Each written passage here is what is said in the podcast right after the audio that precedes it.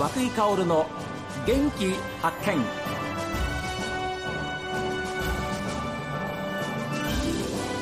おはようございます。和久井薫です。和久井薫の元気発見。一日の始まりは私が発見した北海道の元気な人と出会っていただきます。今週は北海道新幹線開業から7年です。北海道の玄関口木古内町の鈴木真也町長にお話を伺っています。この私の腕につけてるこのバイタルトラッカーというものなんですけど、はい。あの先日、まあ、新聞にも載ったんですけど、ええ。ーこれはですねあの心房細動を心臓の。そうです、はい。であのいろいろいろなこの健康いわゆるアイウォッチっていうんですか、ええ。そういったものはたくさんあるんですがあのこれはあの TDK さんって昔カセットテープを作ってた、はいはい。TDK さん。とありました。ええ。あと函館の田沢さんという会社とあと東京医科歯科大学はい。と連携して。やってる事業なんですけどえあのこれを測ってですね健康管理するだけでは全く意味がないんですよ。ええ。ですのでこのデータを、えーま、町とですね東京医科歯科大学の方に送って、えー AI で95%将来的にこの脳梗塞になるというリスクを、うん。あの分かるんですよ。はい。でこれはですねあの全道ではやってるの木古内だけで全国で2例目なんですけど。はですですのでこういったあのいわゆるバイタルトラッカーという、まあ、デジタルを活用して、えー健康寿命を伸ばすという取り組みをですねこれも今やらせていただいてます。それはじゃあ町民の皆さんたちがはい。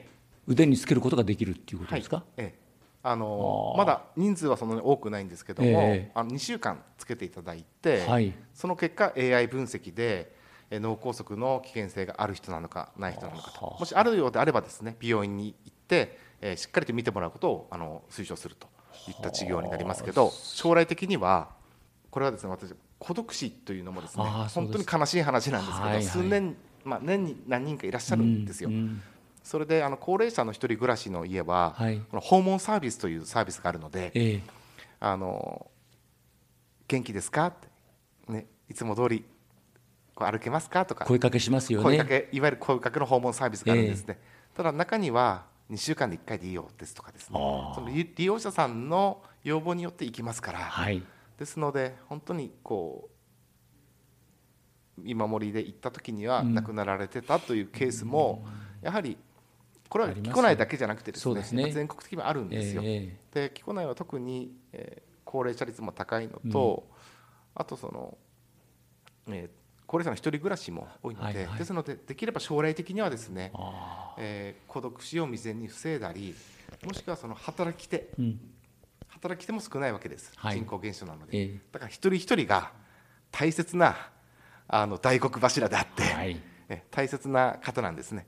ですのであの働き盛りのお父さんやですねお母さんにもつけていただいたりてですとかで自己管理ですねそうです。健康の、ええ、でそうすることによって将来的なあの医療費の抑制をうん。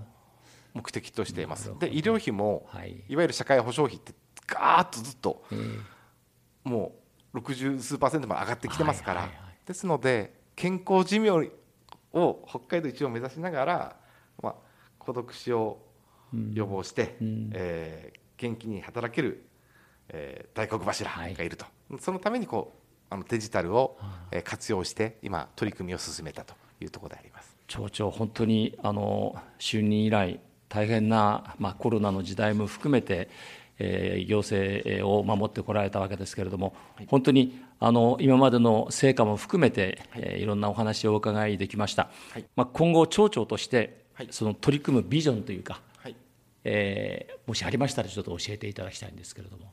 町長っていう、まあ、首長はですね、はい。仕事によって、えー町の未来ははい。大きく変わるとはい。いうのをもっと多くの方に知ってもらいたいなと思いますし、えー、木古内発展させるためには木古内だけでは無理だと思ってます。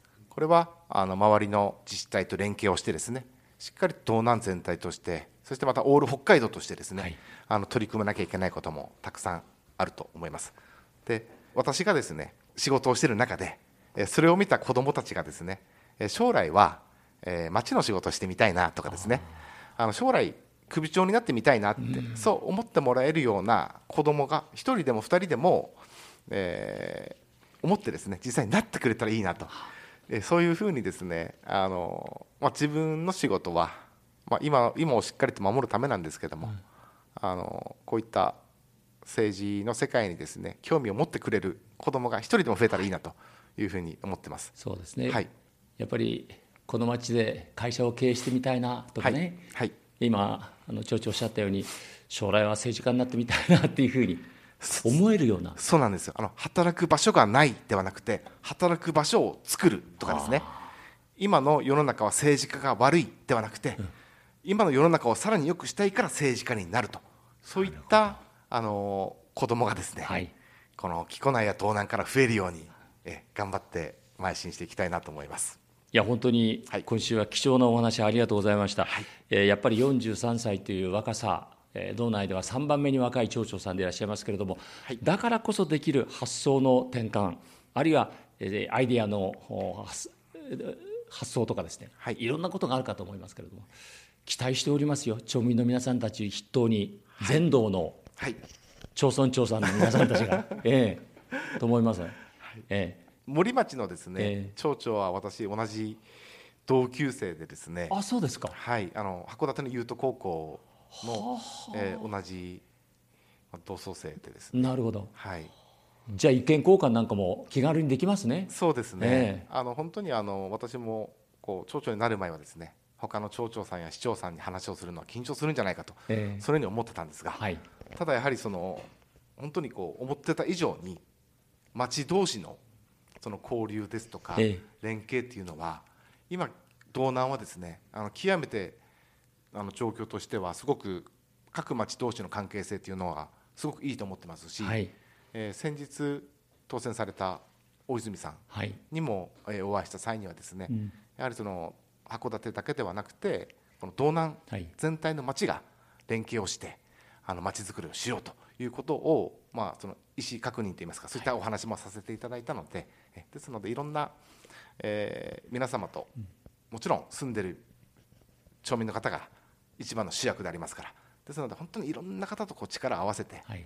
この木古内東南北海道を元気にしていけたらいいなとそのように思ってます。ですのでもしこのラジオを聞いているえー方がですねいましたらあのふるさと納税はですねやはりこの北海道内で取り合うというのはそれはですね私はあまりあの発発信しづらいしづらいというふうに思います、はい。えーですのであの企業版ふるさと納税という、あの企業さんがですね、はい。あの 寄付できる制度がありますので、ええもし聞かれている経営者の方がいましたらですねぜひともあの町役場の方にあのお問い合わせいただきたいとそのように思っております。えー今週は2016年の北海道新幹線開業から7年が経ちまして、えーもう北海道の玄関口木古内町本当にあの駅の前もきれいに整備されました。